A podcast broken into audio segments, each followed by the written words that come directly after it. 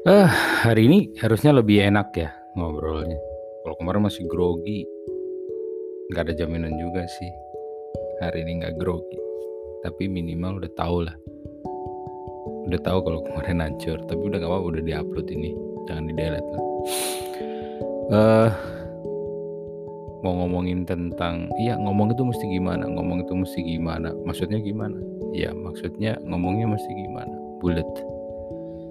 Gue peranakan Jawa asli yang punya istri orang Minang, dan punya istri orang Minang tuh nyenengin karena ngerasa jadi orang Indonesia. Gue punya kesempatan untuk kawin beda suku. Itu rasanya emang banget.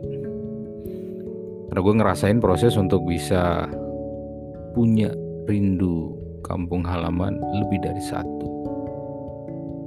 Gue punya kampung yang bukan hanya tempat kampung halaman di mana gue dilahirin, tapi punya kampung di mana istri gue dilahirin. Plus satu lagi, kampung di mana anak gue dilahirin. Rasain punya kampung banyak itu emang menyenangkan. Dan selalu gue nikmatin setiap kali gue pulang kampung ataupun mudik. Gue seneng belajar bahasa lokal. Meskipun Jawa gua yang medok ini sih nggak bisa hilang ya.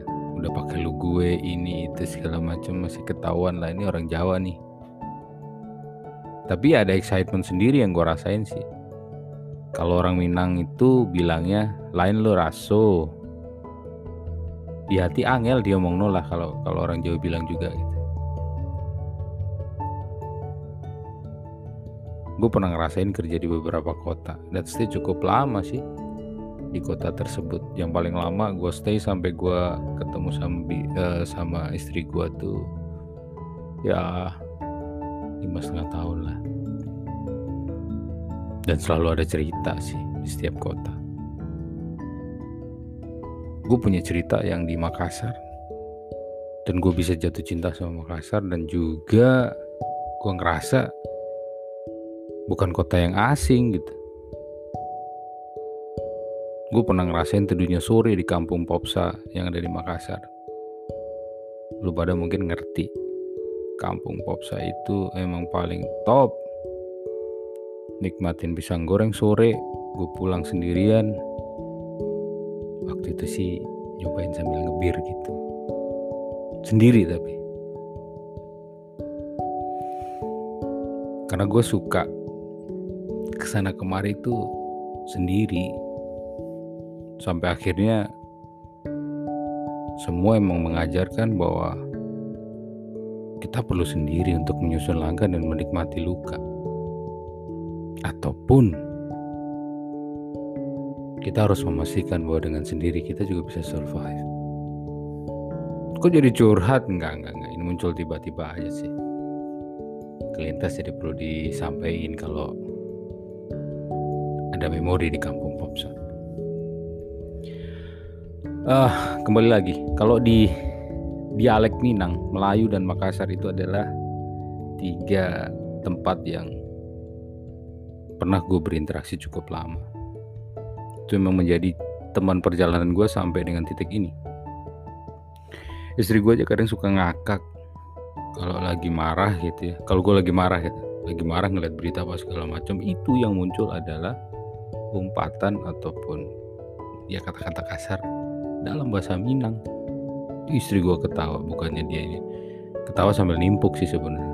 Ayah itu kan iya tahu, daripada gue ngomong jancu kan gak enak, dia juga gak ngerti gitu. Dan dia tahu kalau jancu itu pasti kasar. Sama juga, dia juga ketawa juga kalau gue ngucapin kata itu sih. Banyak juga momen-momen awkward kalau kita bicara ngomong itu mesti gimana sih gitu. Momen awkward ketika gue ketemu CS gue kuliah gitu ya. Dan kita udah biasa ceplos pakai bahasa Jawa. Sudah seakrab itulah, mengalir dengan sangat mengalir. Terus kemudian kita berada di satu lingkungan di mana nggak semuanya itu ngerti bahasa Jawa, meskipun teman kuliah nih. Dan kemudian kita melakukan sebuah proses adaptasi untuk menghormati, sehingga kita harus berbahasa Indonesia. Awkward banget.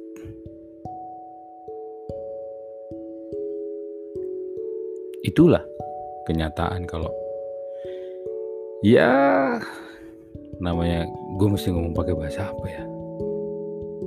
Ya ngomong aja apa adanya sih. Kalau emang keceplosan mendoknya keluar, Jawanya keluar dan segala macam. Asalkan kita tahu audiens kita di situ siapa dan mereka juga mengerti bahasa apa. Insya Allah mereka juga ngerti. Paling mereka juga pasti ketawa dan juga hello, translate please.